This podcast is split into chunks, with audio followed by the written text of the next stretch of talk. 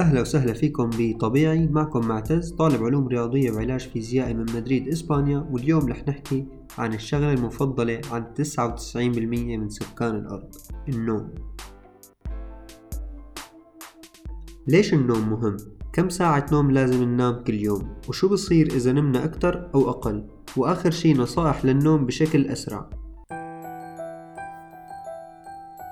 معلومة عامة حبيت شاركها هي إنه الشخص الطبيعي بيقضي تلت حياته نايم تقريبا حوالي 24 سنة.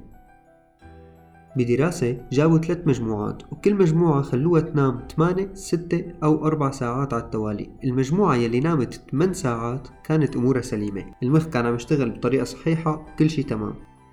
المجموعة اللي نامت ست ساعات باليوم بعد أسبوعين بلشوا يلاحظوا عليهم أعراض مثل النسيان وجع الرأس وقلة التركيز. والمجموعة اللي نامت أربع ساعات باليوم بعد أسبوعين لما بدهم يعملوا لهم فحص التقييم ناموا بالفحص. قلة النوم أو كتر النوم بيسبب مشاكل بالإدراك بيرفع من احتمال الإصابة من أمراض القلب والسكر والسمنة وحتى بترفع من احتمال الموت.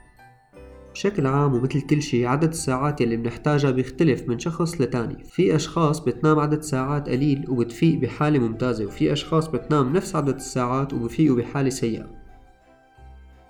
بشكل عام عدد الساعات اللازمة هي من السبعة للتسع ساعات حسب الشخص مثل ما قلنا. وأي شي تحت الست ساعات حنبلش نشوف أعراض قلة النوم يلي حكينا عليها قبل. وشغلة مهمة هي إنه العالم يلي بتنام كتير قليل بقلب الأسبوع بيجوا بالعطلة وبيقولوا علي كسر نوم وبدهم يعوضوا ساعات نوم يلي راحت عليهم. عرفت حالها العالم طبعا. هذا الشيء مو موجود. ما فيك تعوض ساعات النوم يلي راحت عليك. طبعا هذا الشيء مو يعني إنه ما ننام بالعطلة إذا كنا تعبانين بس أحسن وأحسن إذا نمنا بشكل منتظم بكل أيام الأسبوع. طيب هلأ شوية نصايح مشان تساعدنا للنوم بشكل أسرع. واحد نام بجو بارد نسبيا. اثنين تحمم بمي سخنة قبل ما تنام. مي سخنة؟ إيه. هذا الشي بخلي جسمك ينزل من حرارته ورح تكون جاهز إنك تنام لما يصير وقت النوم. ثلاثة بعد عن الكافيين والنيكوتين قبل النوم. يعني وقف شرب قهوة تقريبا 8 ساعات قبل النوم. لأنه لما تشرب قهوة الصبح الكافيين اللي فيها بيضل عم يشتغل بجسمك ل 8 أو 9 ساعات.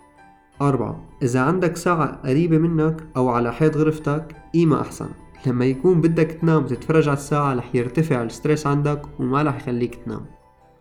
خمسة التمرين منيح لجسمك بس إذا بدك تنام بكير لا تتمرن متأخر بالنهار. نفس الشي القيلولة اعمل القيلولة بكير بالنهار. ستة حاول إنه تعرض حالك للشمس خلال النهار لحوالي نص ساعة أقل شي وبالليل قبل النوم طفي الأضوية مشان جسمك يعرف إنه كان نهار وصار ليل وصار وقت النوم.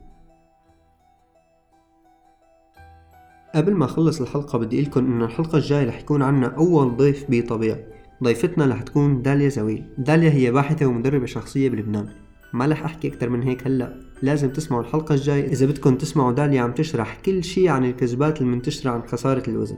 وبالأخير كالعادة إذا عندكم أسئلة اكتبوا لي على صفحة البرنامج على الإنستغرام. وإذا بدكم ضيف محدد تسمعوا منه شخصيا على البودكاست مثل ما رح نعمل مع داليا بالحلقة الجاية. كمان اكتبوا لي اسم الضيف والموضوع يلي بدكم يحكي فيه. طبيعي إذا نمنا منيح نعيش أحسن؟ إيه طبيعي